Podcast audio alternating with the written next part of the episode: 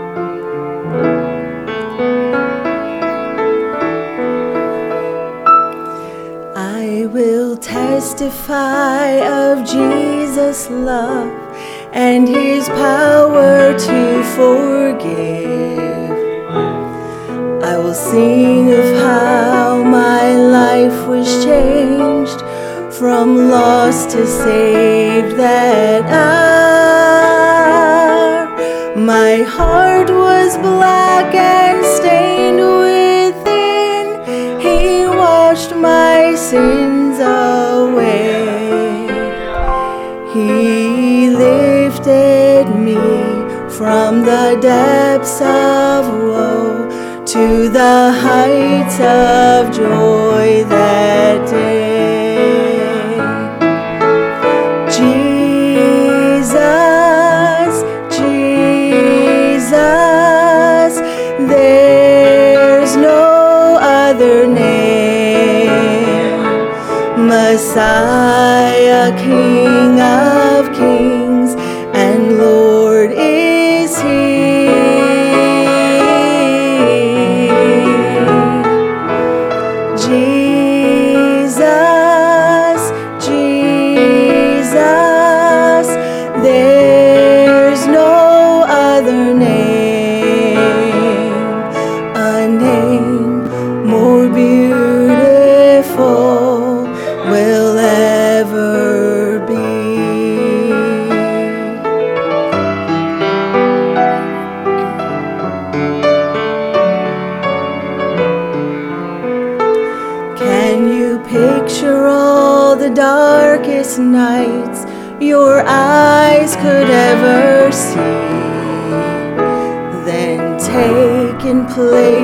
all together for eternity.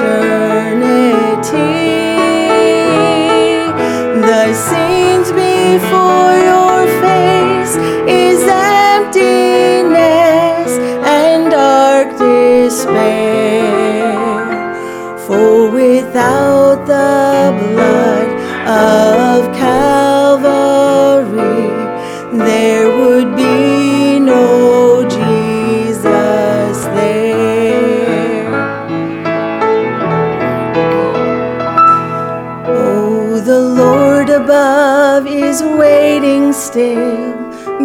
an open door. But the day will come when the gate will close and time will be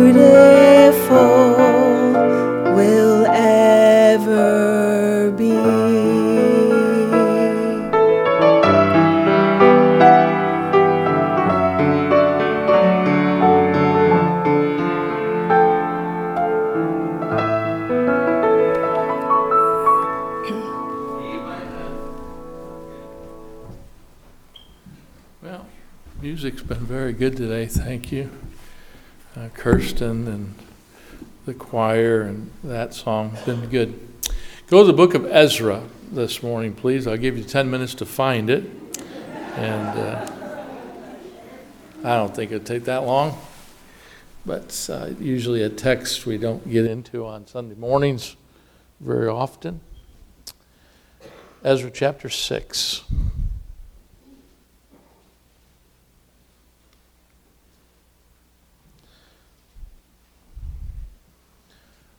I do want to mention that we've got a number of hunters out, and will, of course, opening day's coming up.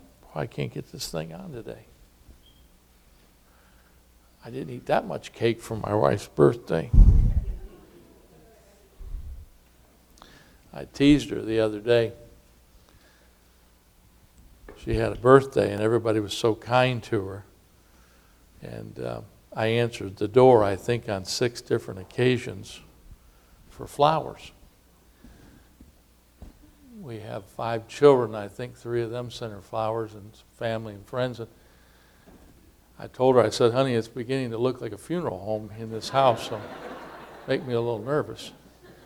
But uh, we, she invited a couple ladies over from the neighborhood to get to know them and had tea with them at the house this week. And they came in the door. First thing they said was, "Do you have stock in a florist or something?" You know, my wife had to explain to them, but uh, she was showered with flowers and gifts, and I know she's very appreciative of all your kindness and cards and so forth. But uh, I'm looking at Ezra chapter six this morning. We'll start in verse 14, and we'll just we'll read verse 22 together. Ezra chapter six and verse 14. The Bible says. And the elders of the Jews builded, and they prospered through the prophecy of Haggai, the prophet of Zechariah, the son of Iddo. And they builded and finished it, according to the commandment of the God of Israel, and according to the commandment of Cyrus and Darius and Artaxerxes, king of Persia.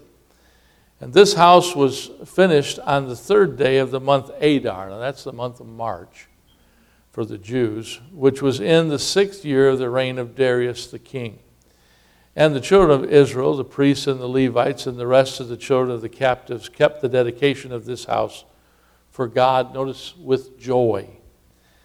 And offered and dedication of the house of God a hundred bullock and two hundred rams and four hundred lambs as for a sin offering for all Israel, twelve he goats according to the number of the tribes of Israel. And they set the priests in their divisions and the Levites in their courses for the service of God, which is in Jerusalem, as it is written in the book of Moses.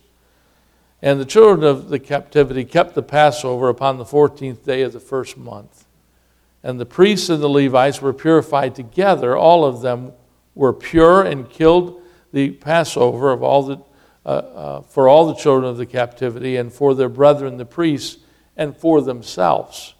And the children of Israel, which were come again out of the captivity, and all such as had separated themselves unto them from the filthiness of the heathen of the land, to, to seek the Lord God of Israel, did eat. Now, watch verse 22 and kept the feast of the unleavened bread seven days. Now, that feast of unleavened bread for the Jews is March the 30th, end of the month. One whole month here is going on in these verses. And notice it says, and kept the feast of the unleavened bread seven days with joy. There's that word again. For the Lord had made them joyful and turned the heart of the king of Assyria unto them and strengthened their hands in the work of the house of God, the God of Israel. I, I want to preach this thought to you today the missing jewel of joy. The missing jewel of joy. I see so many believers today, born again, saved, children of God, that are missing joy in their life. And uh, I want to talk about how they got their joy and how we can have joy in spite of our difficulties. Uh, last Sunday, we considered in 2 Samuel chapter 19 the time in which David came back to his rightful throne. Uh, that was last Sunday morning's message to rule and reign in the hearts of his people. Um, eventually, all of Israel got behind David, and he became their king in the city of Jerusalem, and they all rejoiced. Now, upon that study, I went through the Word of God, and I noticed that there were several returns or homecomings, if you would, um, throughout the scripture. And I'll just mention a few of them. There was the homecoming of Joseph to his brethren, to his father in Genesis 45. There was a homecoming of Jacob when he came back to Bethel in Genesis 34 and 35. There's a homecoming to the prodigal in Luke chapter 15 that came home to the welcome of his father, the robe, the ring, the fatted calf, and so on. Well, So, with that in mind, I want us to understand that there's coming a homecoming for our Lord and Savior Jesus Christ. He will rightfully rule here on this earth, and He will fulfill His will. Uh, let's pray today and take a look at the joy that that will bring and what will bring joy in our hearts as God brought joy in theirs uh, in our text. Father, we come to you in prayer today. Hopefully, this message will both honor and glorify you, but also encourage the saints in spite of what they're going through, what they've been through, in spite of the, the, the current world we live in or the oppression and the wickedness of this dark day, we pray that we as Christians would have joy in the Lord. And Lord, we ask for you to deal with us about this matter of lacking joy in our hearts and lives. We pray in Jesus' name. Amen. Amen.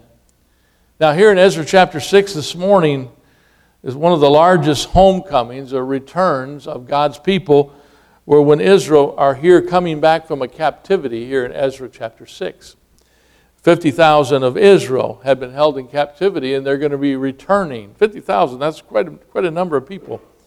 And they immediately, when they got back, began building or rebuilding, if you would, the temple and the worship of Jehovah God. Been a long time since people were excited in Jerusalem. Been a long time since they had something to be joyful about, according to our text. So these returning captive, captives are coming back to where they once belonged, back to family, uh, back to the house of God, back to the worship uh, that would be restored in the land of Jehovah. They had a heart for worship. They had many great sacrifices. We read here in the scripture about so many of these animals 200 rams, 400 lambs, uh, a sin offering all offered up to glorify God. And remember, God had mentioned in Scripture that these sacrifices were a sweet smelling savor in His nostrils, something that pleased the Lord immensely. And of course, in a very short period of time, the temple is completed, and there's joy again in the hearts of His people. There's joy in the land. Amen? Just read the verses again, verse 16, verse 22. But by application today, I look at these verses and I see far too often uh, the lives of God's people are, are, are, are not joyful. And there needs to be a rebuilding again, I guess, of our testimony, a rebuilding again of celebration of what we have in Christ. Hey, folks, we are so blessed. And we're so rich in the Lord. Sometimes we, we don't look like it, we don't act like it. Uh, our minds are not in that, in, that, in that place they need to be. So there just seems to be such a loss of joy today. Um, it's not so much that we would notice because sometimes it's that old thing, you know, about when you're around it, you don't realize it as much. But outsider comes in. I'll tell you, more importantly, a lost person looks and they wonder, why would I want what these people have when they don't seem to have the joy of being a Christian? Now, I'll tell you, we need to be aware that there are lost people watching our lives, our children. Amen. Children watching us. And I, I, can remember years back where it just seemed like there was a vibrancy in the house of God and with the people of God, but not as it once was. Church can be a place of uh, lacking joy. It should be a place that characterizes joy. There should be a happiness and a joyful spirit and a praising of the Lord. I, I take note, I, I saw a, a, fellow over here on this side, uh, balancing out Dave over here on this side. He raised his hand and said, Amen. I look, who was that? I, don't see that much or hear that much anymore. Where's our joy? Where's our expression? Where's our celebration of what we have in Christ? Uh, the average church member today seems to be lacking that. Instead, we see a lot of discouragement, we see a lot of distance from God, a remorse, uh, too much living in carnality and in the world uh, than, than, that it should be. And again, the lost world's watching. Uh, younger children and teens and uh, little babies are watching our generation, and uh, they don't know how to verbalize it, but they're not seeing what earlier generations saw in church the joy of the Lord. There was a recent Gallup poll 60% uh, of unchurched people considered the church not a place of joy. Isn't that something? But rather an organization that simply tries to support itself and preserve its past. You know, we have old fashioned day. We do that to remember, you know, days gone by, but if we did that every Sunday, that wouldn't be a good thing. We're living in the past instead of living in the present, looking for the future. And uh, boy, I tell you, there's so much that God is doing and could be doing, uh, but we've lost our vibrancy, we've lost our joy. We don't have the stories of victorious lives, but many, if not most, are, are depressed or down about what's happened or what's happening instead of thinking about the whole scope of a life it's rather an indictment against us, I think, this Gallup poll. But I want to get back to the place where God's people have an excitement. Not a coldness, not a deadness, not a dryness, but to have excitement and have a vision and a purpose for being. What is our purpose for being here? What is your purpose for being here? Is to, is to honor and glorify God and to do what God has us to do.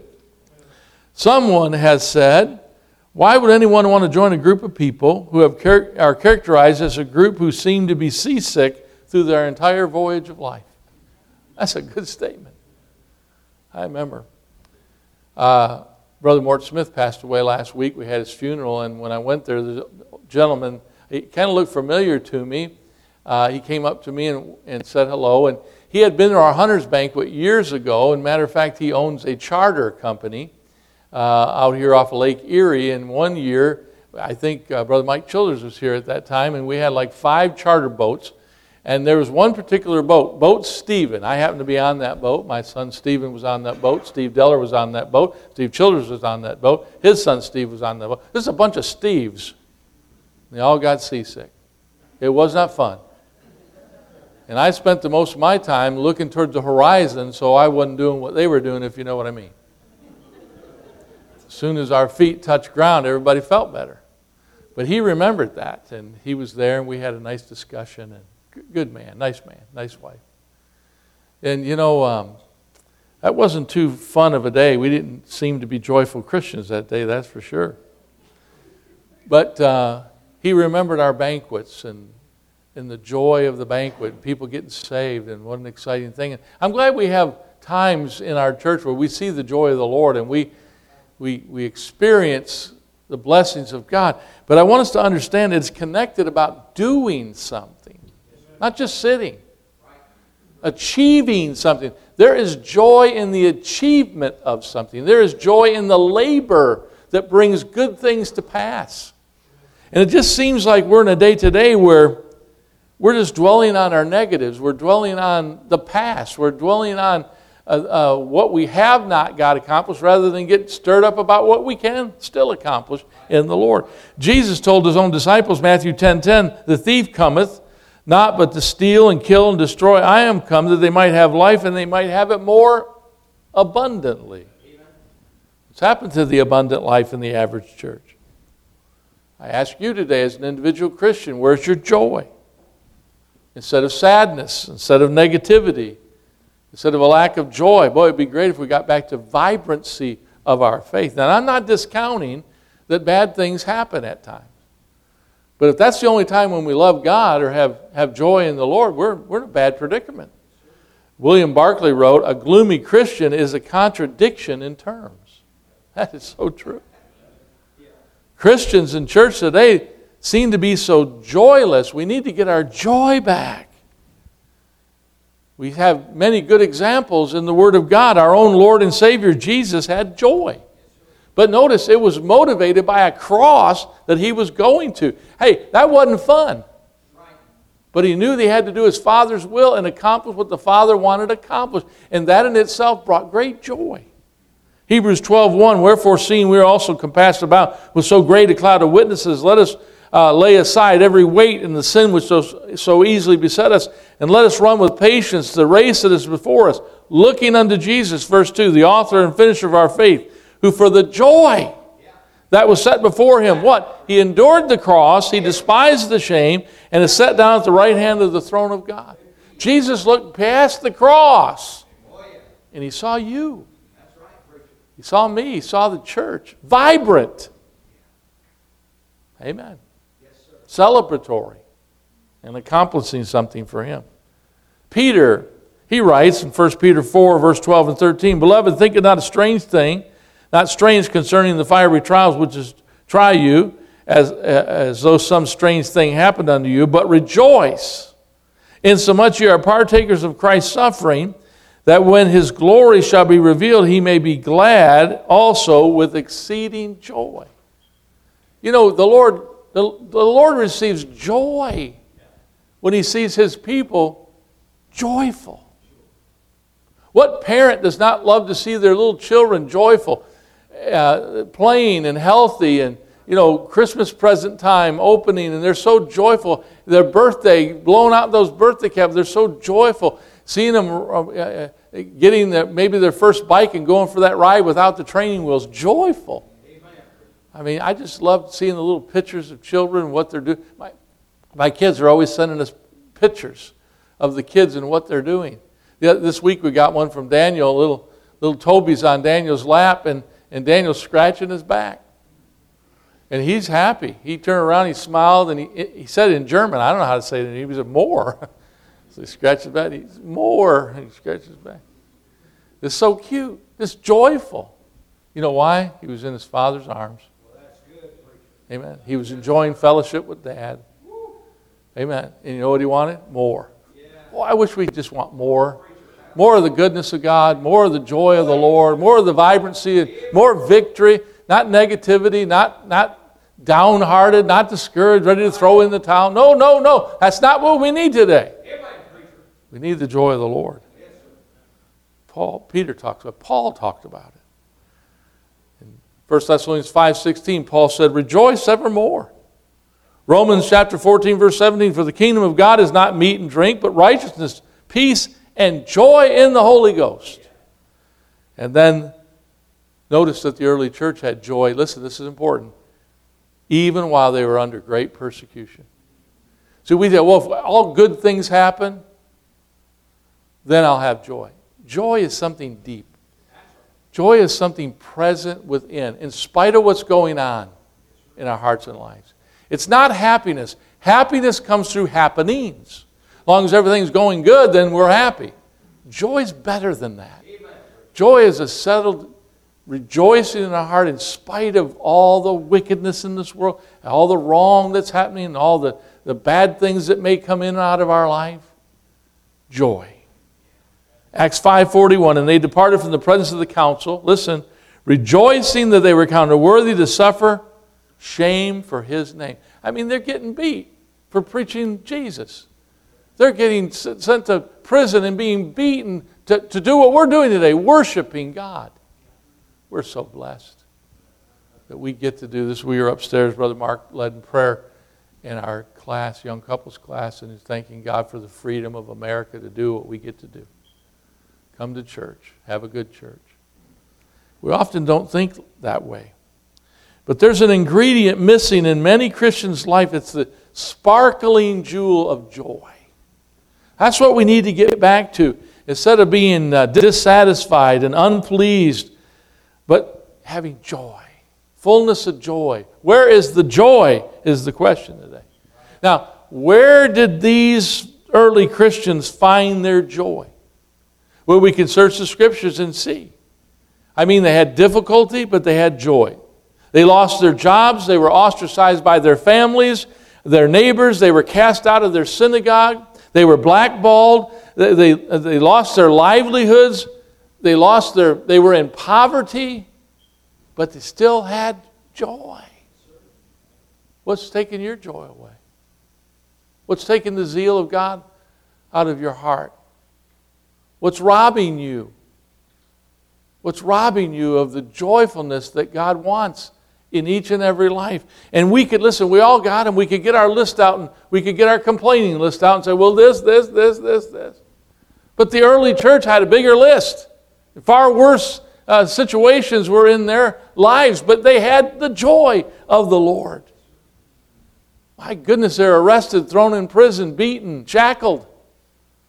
But at midnight they sang. and then a man springs in and says, What must I do to be saved? I mean, they were ministering in the midst of their suffering. Oh, can we find joy in the same places they found their joy? Well, let's look back in our text here. Ezra chapter 6, look at verse 16. And the children of Israel, the priests and the Levites, and the rest of the children of the captivity kept the dedication of the house of God with joy. Wow. Verse 22 And they observed the feast of unleavened bread seven days with joy. What about that joy? Well, first of all, I believe for us to experience the joy they had in our day, then we have to understand a few things. First of all, joy is discovered in submission. You see, God had given directions to build a temple. He got them back, now he said, let's get this temple built. And you know, when they obeyed God and they got the temple built, that's when the joy came. You know, we're content to be, we are content as Christians most time to be um, in a rut. We are content with status quo instead of just begging God for something to happen, something to bring it to pass, something to cause uh, accomplishment. They finished the building according to the command of God. And this word joy is an interesting word. They finished it with joy, and the word joy means a deep seated gladness. I mean, they were so joyful for what they experienced, what they had gone through, and how God had brought them back. That was a miracle in and of itself. But then they got at the work that God had called them to do, and they got it done. And the joy that came through accomplishment. Think about the things in your life when, when you accomplish something that you know needs to get done. Oh, the joy, the satisfaction, the fulfillment in that. Joy is not trivial, it's not a happy go lucky thing. It's a deep, resonating gladness over time and over accomplishment. It may take a while, but it gets done. That's when the joy floods the soul. And joy is not easy. Don't misunderstand me. It's something sometimes you have to wait for a long time, pray for a long time, sacrifice a long time. But the end of that road is joy. But the way to get there is through obedience. That's almost a dirty word today among Christians. Just doing what God told them to do. Get this temple built. And they got it built. There was joy because of the accomplishment of it, but they knew that it pleased the Lord that gave them the direction to do it. Oh, the joy of the Lord is our strength. Jesus, for the joy that was set before him, that was the cross. Joy, he said, it is finished, the cross. Again, the idea of joy is when the job is complete, the feeling of satisfaction in being obedient to God. The Bible says in Luke 15, 4, 5, 6, and 7, What man of you having a hundred sheep, if he lose one of them, doth not leave the ninety and nine in the wilderness and go after that which is lost until he find it? And when he hath found it, he layeth upon his shoulders what? Rejoicing. And when he cometh home, he calleth together his friends and neighbors and, and saith unto them, Rejoice with me, for I have found my sheep which was lost. I say unto you that likewise joy shall be in heaven over one sinner that repenteth, more than over ninety and nine just persons would have no need of repentance. I just preached uh, Friday night at RU uh, over there in Luke 15. You got the lost uh, you got the lost sheep, you got the lost silver, you got the lost son. In every one of those stories, when things are found, there's rejoicing. There's rejoicing. That, lady had 10 pieces of silver, the Bible says. She, for some reason, one of the coins fell off the table, rolled around the floor. She couldn't find it. It's hidden in darkness. The Bible says she swept the house diligently. She got her broom out and swept and got under here, could not find it. But I'll tell you what, when she found that one piece of silver, she rejoiced. The father had two sons. One stayed home, miserable, independent Baptist, no doubt. And the prodigal son went away, but he came home and he said, Let's rejoice. He was lost, now he's found. Get the fatted calf out. Let's have us a party. Get the robe, get the ring, get the shoes on his feet. Now, listen, I can understand. I can understand why a father had two sons and lost one. I mean, that would be tragic. I can understand this woman having these 10 coins and losing one of them. They believe that had to do with dowry in that day, wedding, and she needed that. And then, of course, we see the sheep. I mean, come on, you got 99. Why are you? Because it shows you this the importance of one soul. It shows you something here. The importance of you in the eyes of God. Nobody's unimportant. He'll pull out all the stops to find you. He'll pull all the stops to rescue. He'll pull all the stops to accomplish His purpose. What? He came to the world to be the Savior of sinners. If we're not doing that with Him, then what's our purpose? That's why today I believe so many Christians have no joy, Brother Tom. They're not obedient. They're focusing on all the bad and the wrong in their life. Instead of doing what God has called us to do. And it's not going to get done individually, it's going to get done collectively, but individually, ourselves right with God. So, where's our joy? Joy didn't come easy, joy comes with submission. Joy comes when we're focused on delighting our God. So many Christians don't have the joy of the Lord. Then joy is discovered in confession. Hmm. They offered sacrifices here in our text. It wasn't easy. I mean, there's quite, quite a few animals here. Costs a lot. Dedication of the house of God, 100 bullock. That's not cheap. 200 rams. Wow. 400 lambs. Hmm for the sin offering for all Israel, 12 he goats according to the number of the tribes of Israel. See, God had a plan that all Israel would be taken care of through those sacrifices.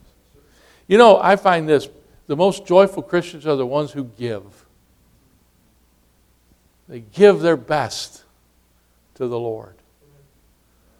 They worship God through their giving of time and talent. Of course, tithes and such as that. But I wonder if that's why there's so many miserable Christians today, because we just kind of tip God. Yeah. Here, God, I'll give you a little bit when God's been so good to us. When we obey Him and do what He asks of us, we accomplish His will through it. Hey, I've, I've said this for a long we would have everything we'd ever need at this ministry if everybody tithed. God loveth a cheerful giver. Sounds like joy to me joy in serving Jesus. What if everybody said, you know, I want to do something for God? But intent, there's so many that just are content to let everybody else do it. But it's not everybody else. We think that it's a, it's a small percentage. But what if everybody got in? What if everybody used their gifts and talents for God? What if everybody contributed? What if everybody praised the Lord? What if everybody did what God calls us to do? What more could be accomplished? I tell you, there'd be joy. There'd be joy in this place. Can't help to be joy. Joy is discovered in confession. Here it is. Why did they give all these sacrifices? Why did God require them? Because they had sin in their life that needed to be atoned for. They brought in the sacrifices. Sacrifices are offered, sin was admitted, grace and mercy was given out to. The 12 he goats represented the 12 tribes of Israel. There, for a little while, all of Israel was in one accord with God, coming back from captivity, and now there's joy ringing in the house of God. All the tribes were confessing their sin. Joy is found in confession of sin. Maybe that's why some of God's people are not joyful today. They're not willing to give up their sin. We're not willing to get it under the blood. We, we're content to hang on to it.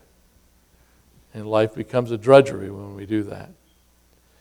You know, David became the rightful king of Israel, we mentioned. And you know how he got his joy back? By confessing his sin.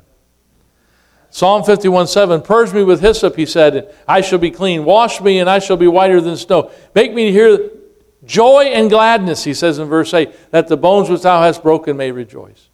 Hide thy face from my sins and blot out all my iniquities. Create in me a clean heart, O God, and renew a right spirit within me. Cast me not away from thy presence, and take not thy Holy Spirit from me. Restore unto me the joy of thy salvation, and uphold me with thy free spirit. That's how David had the joy of the Lord. He confessed his sins and got them covered with the blood. David, you've heard this. David was a great sinner, but he was a great confessor.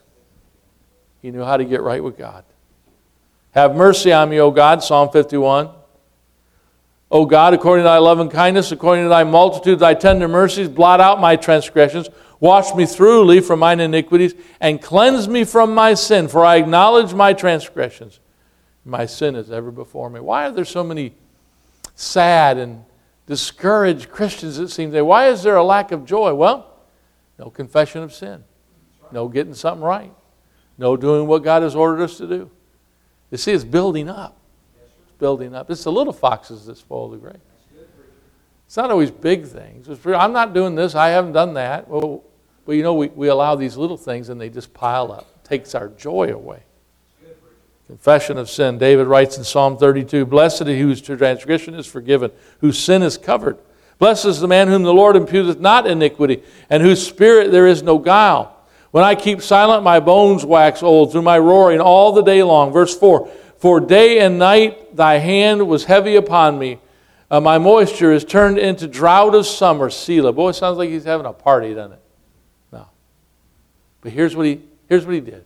He said, I acknowledge my sin unto thee, and mine iniquity have I not hid. I said, I will confess my transgression of the Lord, for thou forgavest the iniquity of my sin.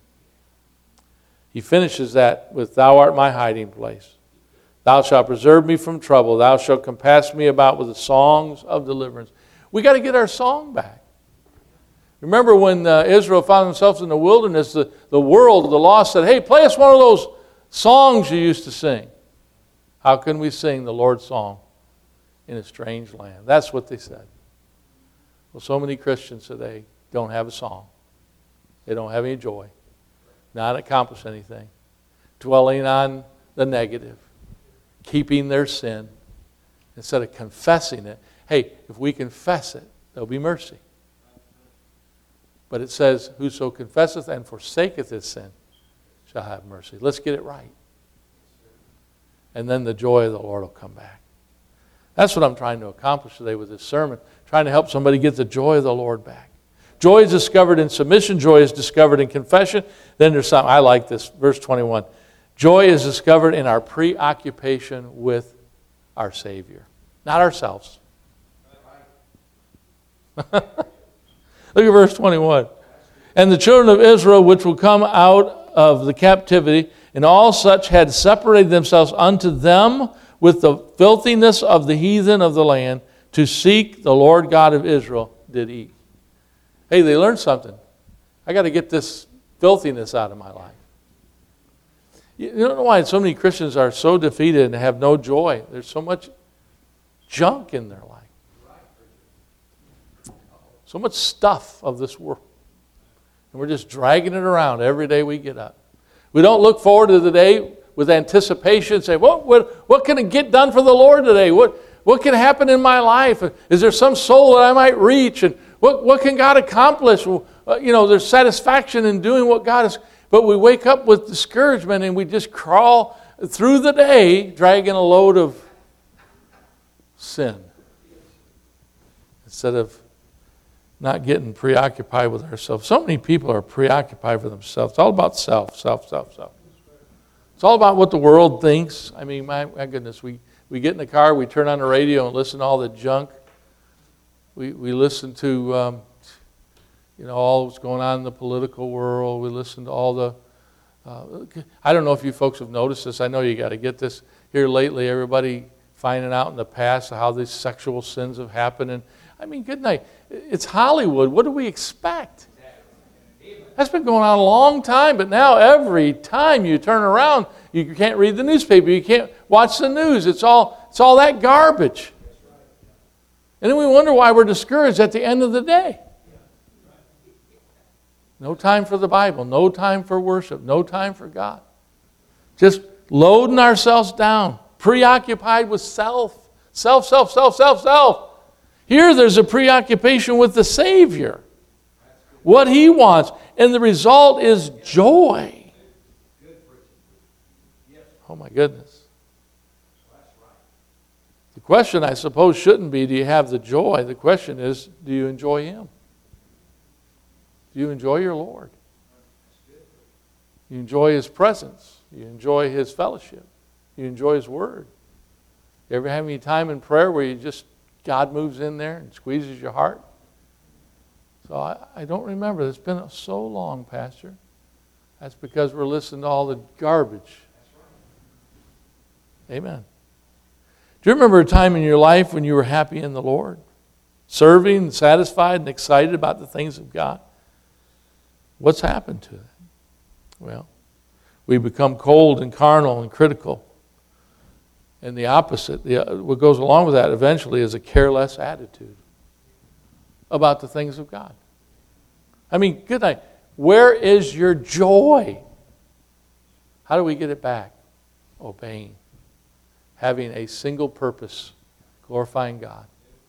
Getting something accomplished for God. Getting sin confessed. Having full fellowship with God. And, and as I say this about so many people are, are content to have no joy, no peace, no fruit, no, no, nothing thrills their soul anymore, no tears of repentance, only hardness and more dullness and more hardness and more. Du- you know, we ought to run to this altar this morning and beg God to forgive us and ask Him, Give me my joy back. Lord, give me the joy back. That's what David did, restoring to me the joy of thy salvation. Make me to hear joy and gladness. And then I'll, I'll finish. Joy is discovered in our perception. Verse 22. And keep the feast of unleavened bread seven days with joy, for the Lord hath made them joyful. And turn the heart of the king of Assyria unto them, to strengthen their hands in the work of the house of God, the God of Israel. Now, my goodness, how do you turn the heart of the king of Assyria? You know, we look at things in this world and we just assume that what can we do about it? Nothing can ever change. But you realize if all of God's people would get sin confessed, get back to obeying God, worshiping God, focusing on the Savior instead of self, getting our eyes off this stinking world, and getting them on the kingdom of our Christ, we might turn some hearts instead of our hearts turning cold and indifferent. We have situations in our life and we say, well, when will it ever change? I was telling the young couples, you know, we, we, we, we're, of that, we're of that time prophetically where people will say, Where's the promise? You've been searching for this Jesus a long time. When's he ever going to? Hey, he's coming. And I mentioned to him, you know, what we do is we, we think too, we, we read about the kingdom of our Lord. And we think it's never going to happen. Jesus will rule and reign. People say, that's impossible. No, it's not. It's really prophetically just around the corner because once the rapture happens, which is any moment, the imminent return of Christ, then you have the tribulation period. But folks, it's a tribulation period. It's bad. It's seven years, but that's not that long, really. And it's to bring Israel to Christ, the main purpose, to decide for them to believe on their Messiah. It really has nothing to do with us. But again, we're so selfish, we think everything's about us. And you get past the tribulation period, and you get to the kingdom age, and that's the kingdom of our Lord. Jesus is going to rule and reign. And, and, and end of the book, we're casting our crowns at his feet. And I told the young couples, do we got any crowns to cast? Hey, as the Lord said in his prayer, give us this day our daily bread. We got to look to God. And not just that, but on earth as it is in heaven. One of these days, we're going to, just, you, you might not, one of these days, we're going to see him. One of these days, we're going to talk with the Lord. One of these days, He's going to set up His kingdom. One of these days, we're going to be involved there. And I don't know all the facets of the kingdom age, but we're going to get to do things. And it, labor's not going to be a drudgery, it's going to be a good thing. Again, there's so much satisfaction when you accomplish something you know that needs to be accomplished. no more sea, the Bible says perfect weather. So how do you know that? There's no more, if there's no more sea, there's no more tsunamis and earthquakes and floods and all the stuff that destroys our world today. It's gone. Former things are passed away. And he will wipe all tears from our eyes. Whew. Just thinking about that, the perception. Where's our perception today?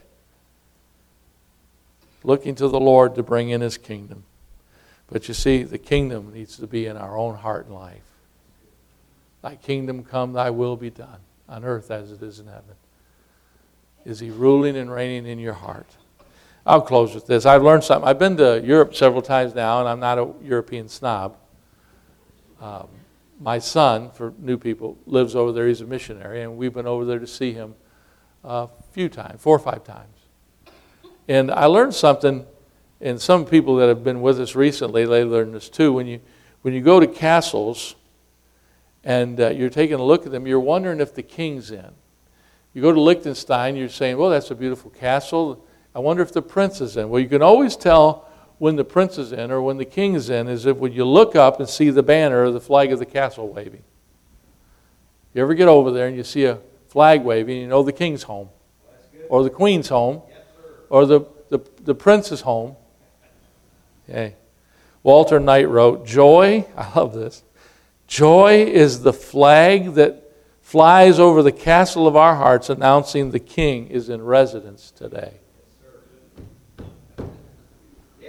I can look at people's lives, and they're so down and discouraged and negative and focusing on all the wrong and all that. You know what? King's not, King's not in the home. He's not but when there's joy and vibrancy and excitement and hope and vision, guess what? Flags are flying. King's ruling and reigning in our hearts and lives. That's what I want, don't you? I want the joy of the Lord in my heart, and that's where I have strength. Let's bow our heads this morning.